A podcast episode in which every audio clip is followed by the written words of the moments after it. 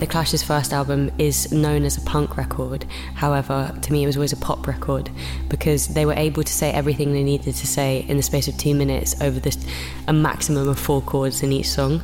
Maybe not all my songs are two minutes long, but I follow that same straight to the point directness that they had, or Joe Strummer was exploring in that first album. Das sagt Joy Crooks über ihre Songs und ihr schon sehnlichst erwartetes Debütalbum, das heißt Skin. Und ob das Punk oder Pop oder vielleicht beides ist, darüber sprechen wir heute in Keine Angst vor Hits. Wir sind Janik Köhler und Anke Behlert. Hallo. Hi. Keine Angst vor Hits. Neue Musik bei Detektor F M. Vor ein paar Jahren war ich im Frühling im Urlaub und zwar in Polen und dort unter anderem in Breslau. Da war ich in so einer Kneipe und habe dort zufällig eine ganz coole Band gesehen. Ähm, Ivanova hat die geheißen, also vier Frauen aus Sankt Petersburg und die haben ziemlich wilden Folk gespielt. Und ähm, sonst würde es mir aber ehrlich gesagt schwerfallen, Bands aus Russland oder generell Osteuropa aufzuzählen. Da kenne ich ehrlich gesagt nicht so viele.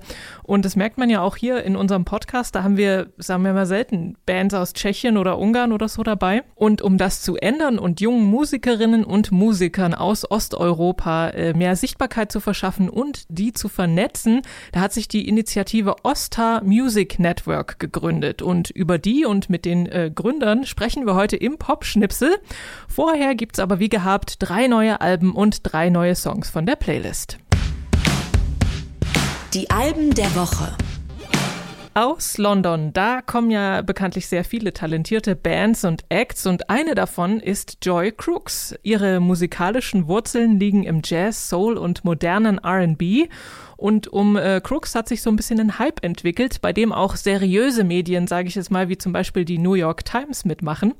Und diese Woche war sie zum Beispiel auch im Morgenmagazin der A R D zu sehen. Also da merkt man schon, da steckt so ein bisschen Power eines Major-Labels dahinter. Aber Joy Crooks, muss man zugeben, hat auch echtes Star-Potenzial. Sie hat eine bemerkenswerte Stimme, sie sieht toll aus und hat auch ihren eigenen Kopf. Und ähm, nach einigen E Ps erscheint jetzt also das lang erwartete Debütalbum, das heißt Skin und klingt unter anderem so.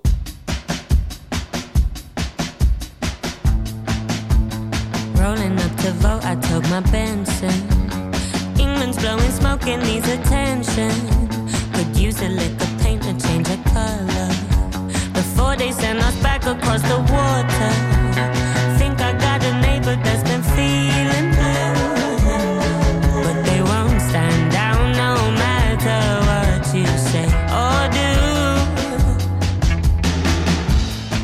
do. How do you learn to love if you're not taught to? How do you dream of freedoms on a curfew? Paying the price to live in our skin is wearing me thin. Who's got love for the taking? Who's got a heart for the aching? No such thing as a kingdom when tomorrow's done for the children. They chop it up and divide. So meet me at the borderline. Burning bridges have been taking toll. We roll, we roll, we roll the boat. We roll, we roll, we roll the boat.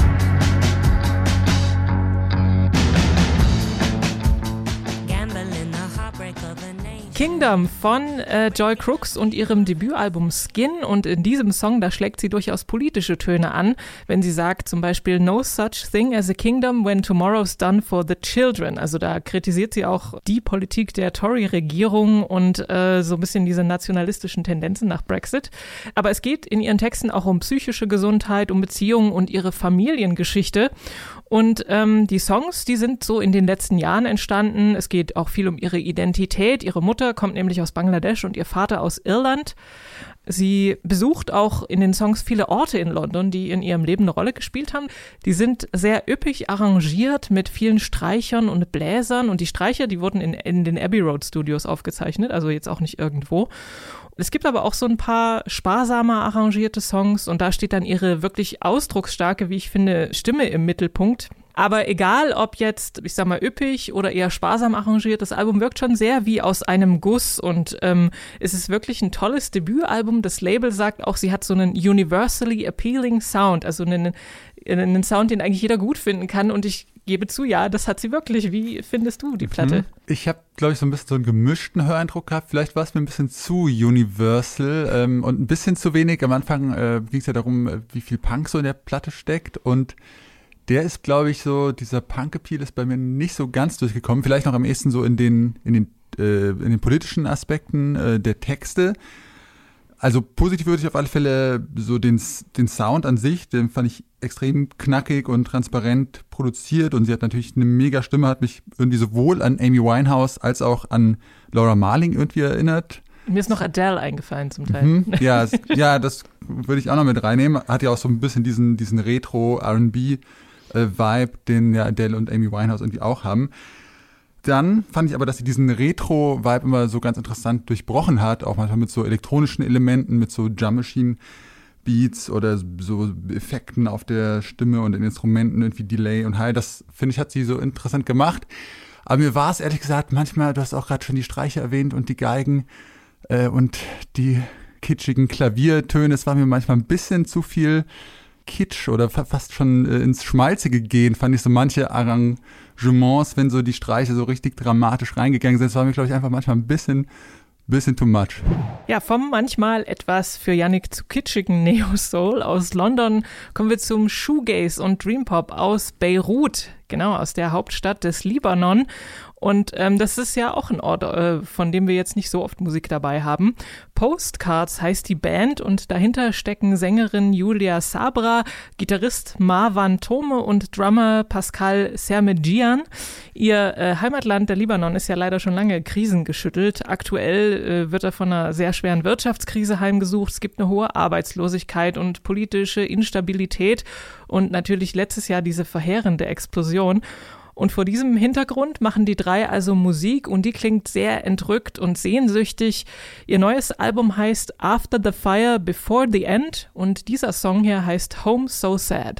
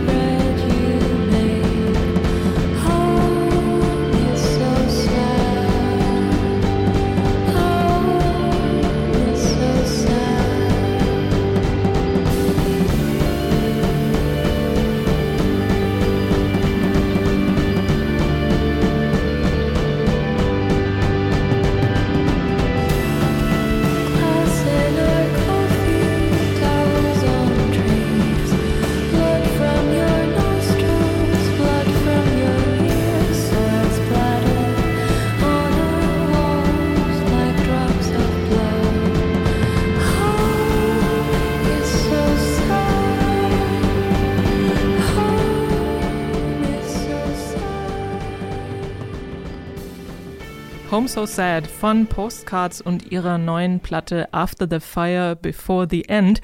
Es geht um den Verlust von Sicherheit in diesem Song, und die Sängerin Julia Sabra, die vollführt in ihren Texten immer so einen Spagat, finde ich, zwischen ätherischer Schönheit und emotionaler Abgekämpftheit. Manchmal kommt auch ein bisschen Romantik rein, ähm, in dem Song Red zum Beispiel, aber auch da klingt das alles sehr äh, erschöpft, und ähm, soundtechnisch könnte die Band ja auch irgendwie aus Berlin oder Portland oder so kommen, ähm, aber diese rohen und ungefilterten Emotionen machen die Traurigkeit, finde ich, angesichts der Situation in ihrer Heimat sehr greifbar, und da vermischt sich eben auch Privates mit so einer gesamtgesellschaftlichen Situation, und da muss man natürlich auch sagen, da machen sie echt noch das Beste draus, indem sie da irgendwie das kreativ verarbeiten. Also musikalisch und also wie das alles so zusammengreift, finde ich das sehr schön. Ja, ich muss auch sagen, ich habe vorher gar nicht gelesen, dass die aus Beirut kommen, und fand auch, dass man die Musik jetzt geografisch erstmal so vom Höreindruck gar nicht einordnen kann. Ich habe die natürlich irgendwo in Westeuropa oder Nordamerika verortet. Ähm, aber es hat mir wirklich sehr gefallen. Also ich bin für so Lo-Fi, Indie, Noise eh immer sehr zu haben. Und äh, das fand ich hier so eine sehr spannende Mischung aus so, so Noise, äh, Rock, so schnelleren, rockigeren Sachen und dann äh, auch so ins Dream-Poppige gehen. Also dann vor allem so die zweite Hälfte des Abends ist ja dann so sehr verträumt und fasert so ein bisschen aus und alles ist irgendwie so verwaschen und hallig und mit sehr viel Fass. Ähm, das hat mir sehr gut gefallen und ich fand auch, dass man das äh, auf den Namen der Band ganz gut übertragen kann, auch den Sound, weil man, es klingt wie so eine alte Postkarte, die man irgendwo so auf dem Dachboden findet, die schon so ein bisschen vergilbt und ganz verwaschen ist und dann auch so, ja, melancholische, nostalgische Gefühle in einem wachrufen kann und äh, das hat die Musik bei mir auf alle Fälle geschafft. Jetzt äh, lassen wir musikalisch noch ein bisschen die Sonne aufgehen und zwar mit Pokey LaFarge. Der heißt eigentlich Andrew Heisler und ist ein amerikanischer Songwriter und Sänger, der sich stilistisch so zwischen Country, Blues, Folk und Rock'n'Roll einordnet. Sein letztes Album Rock Bottom Rhapsody, das hatten wir auch schon im Podcast vorgestellt und auf dem hat er seine Erfahrungen mit Alkohol und Drogen verarbeitet. Das neue heißt In the Blossom of Their Shade und das schlägt deutlich optimistischere Töne an und mit dazu beigetragen hat, man glaubt es kaum, die Pandemie, denn vorher, so sagt er selber, war er an einem dunklen Ort, aber die Pandemie hat ihm geholfen und ähm, den dringend benötigten Raum zum Nachdenken geschaffen und in der Stille hat er dann also Frieden gefunden. Still sind die neuen Songs nun nicht, sie entfernen sich so ein bisschen von seinen Swing- und Rockabilly-Wurzeln. In dem Song Rotterdam zum Beispiel klingt so eine Surfgitarre an.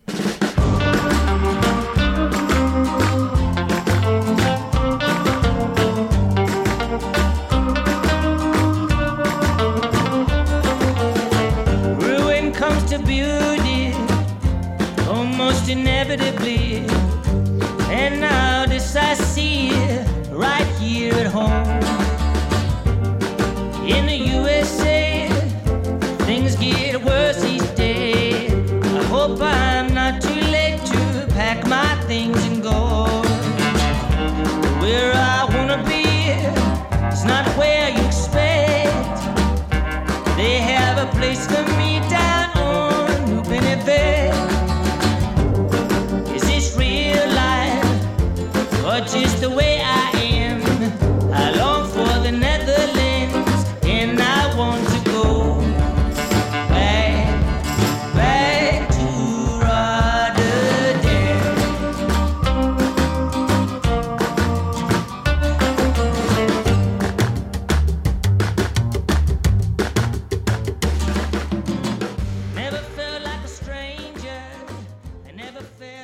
Ja, jeder sehnt sich ja ab und zu nach irgendeinem Ort und bei Pokey LaFarge ist es eben Rotterdam und äh, was ich, ist dir zum Schluss dieses ganz coole kurze Kontrabass-Solo aufgefallen, das, äh, das ist mir aufgefallen, positiv, wie eigentlich vieles an mir, mir an dieser Platte positiv aufgefallen ist. Ähm, man hört auch mal so ein bisschen Calypso-Einflüsse, Gospel, Doo-Wop und Reggae-Elemente. Und textlich ist er eigentlich immer noch ziemlich geradeaus, aber durchaus auch mit Wortwitz hier und da. Und er ist mittlerweile, finde ich, einfach ein ganz guter Songwriter, der Textklischees, in die er so manchmal, äh, auf die er manchmal zurückgegriffen hat, am Anfang auch größtenteils umschifft. Und das finde ich sehr angenehm und eine zugängliche, aber nicht nervtötende Platte, ähm, die auch, wie gerade gehört, zum Tanzen einlädt. Mhm. Willst du auch nach Rotterdam? Ich Janik? war noch nie in Rotterdam, ähm, würde gern mal hin. Also jetzt, nachdem ich den Song gehört habe, klingt es wirklich wie so ein Sehnsuchtsort, an den man unbedingt mal äh, hinfahren müsste. Ich glaube, bei der Platte muss ich auch wieder sagen, dass ich so äh, sowohl Lob als auch ein bisschen Kritik oder vielleicht Fragen habe an diese Platte. Äh, vielleicht mit dem Positiven mal anfangen. Also ich fand es auch wirklich eine super energetische Platte. Man merkt, dass er ein echt guter Songwriter ist, der wirklich sehr gekonnt zwischen ganz verschiedenen so alten Stilen changieren kann, Country, Blues, Swing, Ragtime, dann hast du auch so südamerikanische äh, Stile genannt und ja, man merkt auch, dass die ganze Platte einfach mit sehr viel Leidenschaft und handwerklich sehr gut und mit sehr viel Energie und Liebe so gemacht wurde. Das würde ich erstmal sehr positiv ähm, bewerten, aber ich frage mich einfach manchmal bei so, ähm, vielleicht generell bei so Retro-Musik, die schon einfach sehr sich so an vergangenen Stilen hält und die jetzt schon mehr oder weniger originalgetreu versucht so zu interpretieren und gar, gar nicht so den Versuch unternimmt, mit der Zeit zu gehen oder irgendwie was Neues aus dem Jahr zwanzig einundzwanzig mit reinzunehmen. Ich frage mich so ein bisschen, wa- wa- also warum? Also diese Musik hatte so ihre Zeit. Was ist so der Mehrwert, das jetzt nochmal so zu kopieren? Na, er kopiert es ja insofern nicht, er spielt ja keine Songs nach und das gilt ja auch für äh, andere Leute, die sich in diesem Feld bewegen, also Nick Waterhouse fällt mir da äh, natürlich sofort ein, die natürlich einfach dadurch, dass sie im Jahr zwanzig einundzwanzig leben und ihre Themen sich in dieser Zeit abspielen, das ist sozusagen der aktuelle Aspekt, ohne dass man da jetzt zwangs, zwanghaft irgendwie musikalisch was sich herholen muss, wenn das einem gar nicht liegt oder gefällt oder... Okay, ja, da kann ich annehmen. Den Punkt ist vielleicht trotzdem einfach, ja, was, wo ich mir vielleicht lieber so die originalen Sachen anhöre, als, auch wenn es keine Kopie ist, aber so eine aktuelle Interpretation. Aber trotzdem, jeder, der diese Art der Musik mag, kann ich trotzdem sehr empfehlen. Also, ja, mit sehr viel Leidenschaft gemachte Musik hier. Neu auf der Playlist. Und unsere erste Single, die kommt von der walisischen Musikerin Kate Le Bon, ich hoffe, ich habe das jetzt richtig ausgesprochen, die hat sich mittlerweile so als eine sehr äh, umtriebige und eigenwillige Künstlerin etabliert. zweitausendacht, da kam ihre erste E P raus, in der sie auf Walisisch gesungen hat und diese E P trägt einen Namen, den ich auf, leider auf gar keinen Fall aussprechen kann. ähm, das ist ein walisischer Name und ich versuche es erst gar nicht, weil es nicht klappen wird. Dann auf diese E P folgten dann fünf weitere Alben, auch einige E Ps. Ähm, war noch dabei und äh, vor allem auch äh, viele Kollaborationen mit ähm, sehr hochkarätigen Musikerinnen und Musikern. John Grant oder mit äh, Deer Hunter, da hat sie äh, Musik mitproduziert. Sie stand mit Künstlern wie John Cale auf der Bühne, hat mit Kevin Morby zusammengearbeitet. Also eine sehr vielseitige Künstlerin und ähm, ihre neue Single, die ist diese Woche erschienen, die heißt Running Away und wir hören mal rein.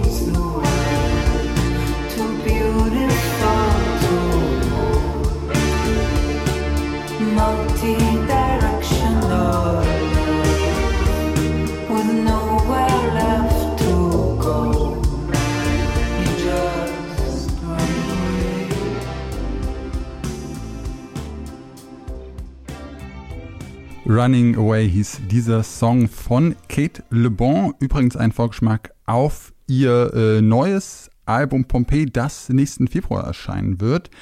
Und ähm, dieses Album, das hat sie, wie sie selbst sagt, äh, fast komplett am Bass komponiert, was ich erstmal interessant fand, weil der Bass jetzt ja nicht so ein klassisches Kompositionsinstrument ist. Und sie hat auch fast alle Instrumente äh, selber eingespielt, bis auf Saxophon und Schlagzeug, meine ich. Ähm, der Saxophon auch hier sehr prägnant in dem Song, ähm, ja, und dass sie so viel am Bass gemacht hat, fand ich interessant, fand, das hört man auch hier in dem Song, weil das einfach so eine sehr dominante, sehr eigenwillige Basslinie ist und die so in Kombination mit diesen, äh, ja, sehr interessanten, so fanfarenartigen Saxophon-Einlagen fand ich irgendwie sehr spannend, das hört man nicht so oft, dazu noch so viel verhaltes Gitarrengefrickel.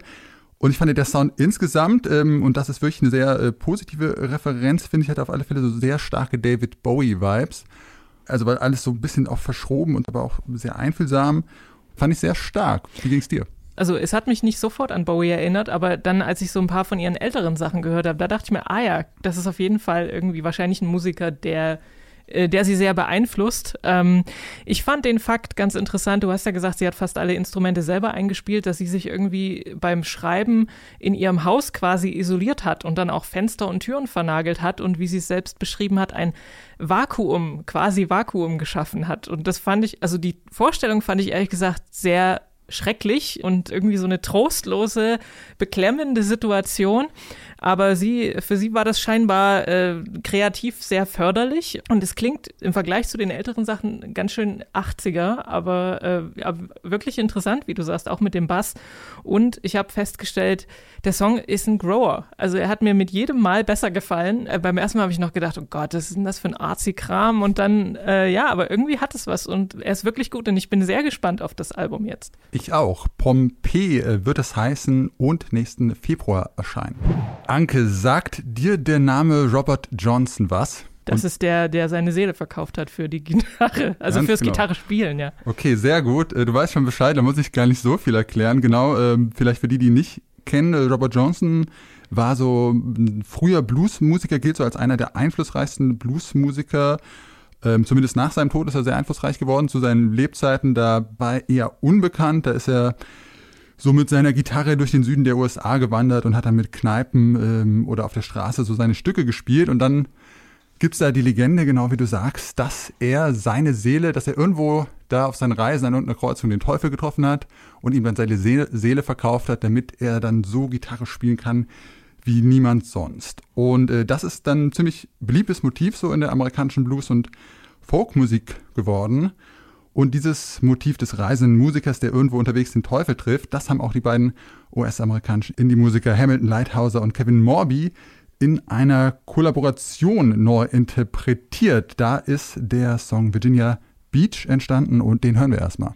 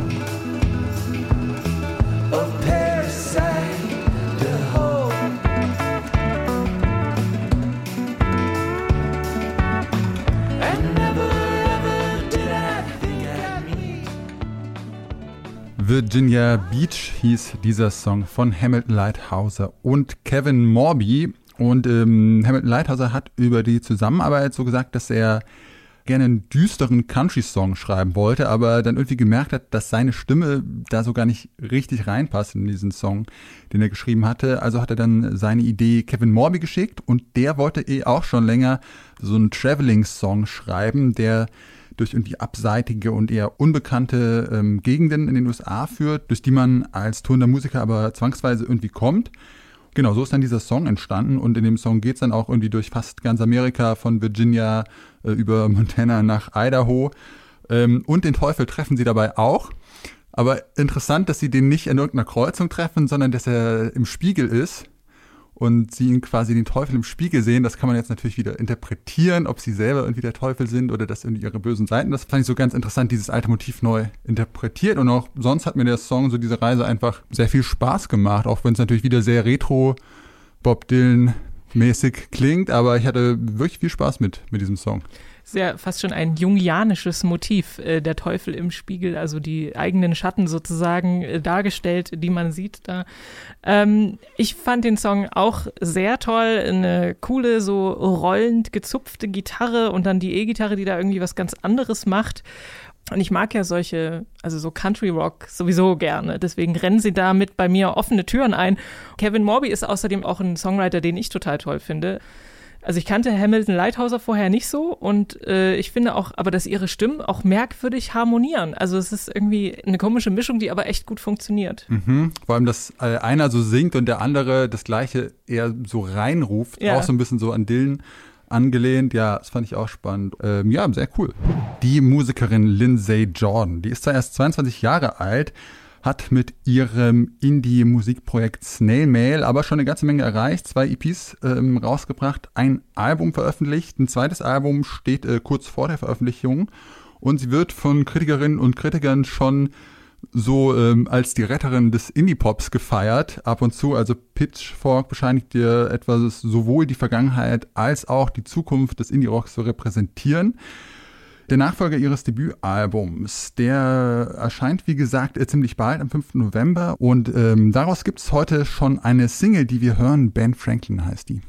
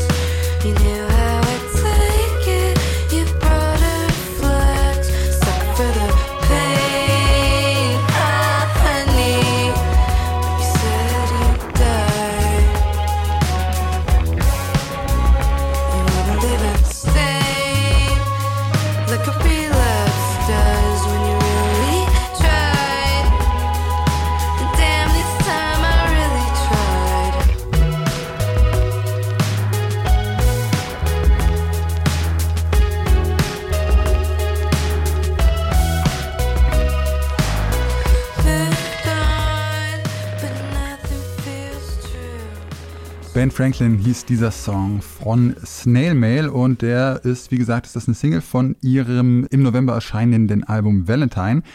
Und mit der Arbeit in diesem Album hat Lindsay Jordan angefangen, als sie gerade in einer Entzugsklinik in Arizona war.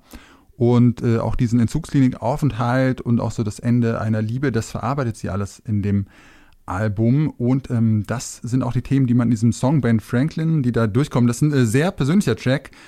Ich fand es auch ein bisschen krass, weil das ja so als ja so sehr verspielter, frecher Indie-Track daherkommt, soundmäßig. Aber der Text, es im Text schon auch um ja, Schicksalsschläge geht. Wie gesagt, dieser Entzugsklinikaufenthalt, dann singt sie Post-Rehab, I've been feeling so small, I miss your attention, I wish I could call, I never should hurt you, I've got the devil in me, wo wir auch wieder den Teufel haben, auch in diesem Song. Ja, das fand ich sehr interessant, so auch wieder dieser Kontrast so zwischen dieser frechen, äh, ja, wie du eben meintest, so, die so klingt, als ob sie die gerade beim Singen die ganze Zeit Kaugummi kaut und gleichzeitig aber so super verletzlich wirkt sie. Also sie zeigt da ja schon ihre, ja, ihre Schwächen und eben ihre verletzliche Seite und das, genau, in so einem doch recht nach vorne gehenden Popsong. Also, ähm, was ich überraschend fand, oder ja interessant fand, war auch, dass sie doch einen deutlichen Schritt weg macht von ihrem irgendwie so netten Gitarrenpop-Sound ihres ersten Albums. Ja, ob sie jetzt äh, die Retterin des Indie-Pops ist, das kann ich jetzt gerade noch nicht so ganz sagen. Da müsste ich wahrscheinlich noch mal aufs Album warten. Aber ich würde schätzen, dass es ein heißer Kandidat ist, auch hier für keine Angst äh, für Hits in ein paar Wochen. Mit Sicherheit, ja. Popschnipsel. Janik, du konntest dir vielleicht schon denken, dass ich dich jetzt frage, welche Bands aus Osteuropa und oder Russland kennst du eigentlich? Ja, ich habe schon befürchtet, dass die Frage kommt. Ich habe auch schon äh, während der Aufnahme unseres Podcasts hier quasi die ganze Zeit überlegt, noch mit meiner zweiten Gehirnhälfte. Ähm, und ich muss sagen, mir fallen gar nicht so viele ein. Mir wären jetzt aus Russland Motorama eingefallen. Dann habe ich vor kurzem auf dem Immergut-Festival eine sehr äh, gute ukrainische Band, meine ich, ähm, gesehen, Molcha Doma, die ich wirklich sehr stark fand. Und ja, sonst fallen mir noch so ein paar alte Sachen ein. Kino natürlich, so diese äh, Wave-Legenden aus Russland. Aber ja, dann ist schon langsam Sense, ehrlich gesagt, bei mir. Ja, ja, es geht mir ähnlich. Also wenn man bedenkt, wie viele Leute da wohnen und wie groß das Land ist, ist es doch ganz schön dünn, was einem da so einfällt. Die Initiative Ostar Music Network, die haben sich vorgenommen, beziehungsweise die hat sich vorgenommen, das zu ändern. Sie wollen eben Musikerinnen und Musikern aus Osteuropa mehr Sichtbarkeit verschaffen hinter dieser Initiative, also hinter dem Ostar Music Network. Da stecken die Musiker Tom Wuschitz und Stefan Wandel. Die haben sich an der Popakademie in Mannheim kennengelernt und seit vier Jahren veranstalten sie Workshops und so Songschreibecamps, und zwar eben in Russland, in Jekaterinburg. Und warum sie ausgerechnet dort angefangen haben und was ihre Verbindung eben nach Russland ist, das habe ich Tom Wuschitz gefragt. Wir wurden eingeladen, in Jekaterinburg auf einem Festival zu spielen. Und wir waren dann so begeistert von dem Festival und wir haben dann auch direkt tatsächlich eine Headliner-Show da gespielt. Und wir haben dann die Veranstalterin von diesem Festival kennengelernt, das ist die Ural Music Night. Und das ist eines der größten Festivals in Russland und haben mit ihr gequatscht. Und sie hat dann erzählt, ja, es gibt nicht so viel Weiterbildung im populären Musikbereich und eigentlich gar nichts, ähm, vor allem nicht abseits von Moskau. Und äh, dann sind wir auf die Idee gekommen. Für uns war es total spannend und mittlerweile haben wir da sehr viele Freundschaften geknüpft. Und bei ihren Camps, die sie da eben seit ein paar Jahren veranstalten, da werden Musikerinnen und Musiker zusammengebracht, die sich vorher nicht kannten. Die schreiben Songs und führen die auch auf. Und es gibt auch einen Business-Teil, wo Marketingkonzepte entwickelt werden. Einerseits ist es dieses in eine neue Situation kommen der Teilnehmenden, ähm, dass die einfach mal auch sehen, okay, ich kann in der Woche Songs schreiben, aufnehmen und aufführen und habe ein Marketingkonzept und ich finde Gleichgesinnte und ich habe ein großes Netzwerk und auch gleich international. Das ist so die Hauptidee gewesen und jetzt weiterführend war jetzt die Idee, okay, wie können wir das Netzwerk nachhaltig gestalten, sodass auch diese Brücke geschlagen wird nach Westeuropa, weil es auch für deutsche Künstler zum Beispiel interessant wird, immer mehr. Jetzt in Russland zum Beispiel hat Spotify, ist gelauncht letztes Jahr erst. Man hat so von beiden Seiten Mehrwerte und dann auf Basis davon kann man die dann die Leute schön connecten und diesen interkulturellen Austausch auch erzeugen. Ja, also sie wollen auf alle Fälle auch Brücken schlagen nach Deutschland, nach Westeuropa und äh, das kann man natürlich einfach nur äh, gut finden und unterstützen, finde ich. Und wer jetzt denkt, cool, dazu äh, möchte ich gerne mehr wissen, der hat folgende Möglichkeiten. Am besten kann man sich in unseren Newsletter eintragen auf der Homepage. Ostar Music Network ist die Seite, also .com.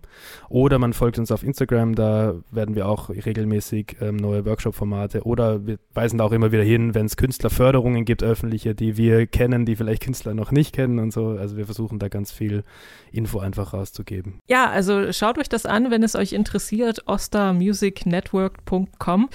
Cool. Ich glaube auch, dass solche Projekte echt super wichtig sind und auch der Popmusik so generell einfach sehr gut tun, wenn so ein bisschen dieser äh, krasse Fokus, den es da gibt, auf irgendwie U S A, Nordamerika und vielleicht noch ein bisschen Europa, wenn das ein bisschen mehr aufgebrochen wird und man einfach auch viel mehr Einflüsse aus anderen Weltregionen hat.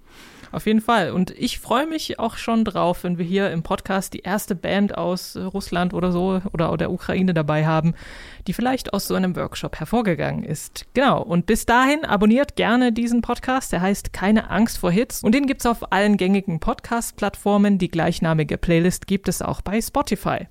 Wir verabschieden uns für diese Woche. Wir sind Janik Köhler und Anke Behlert und wir wünschen euch einen Happy Music Friday. Keine Angst vor Hits. Neue Musik bei Detektor F M.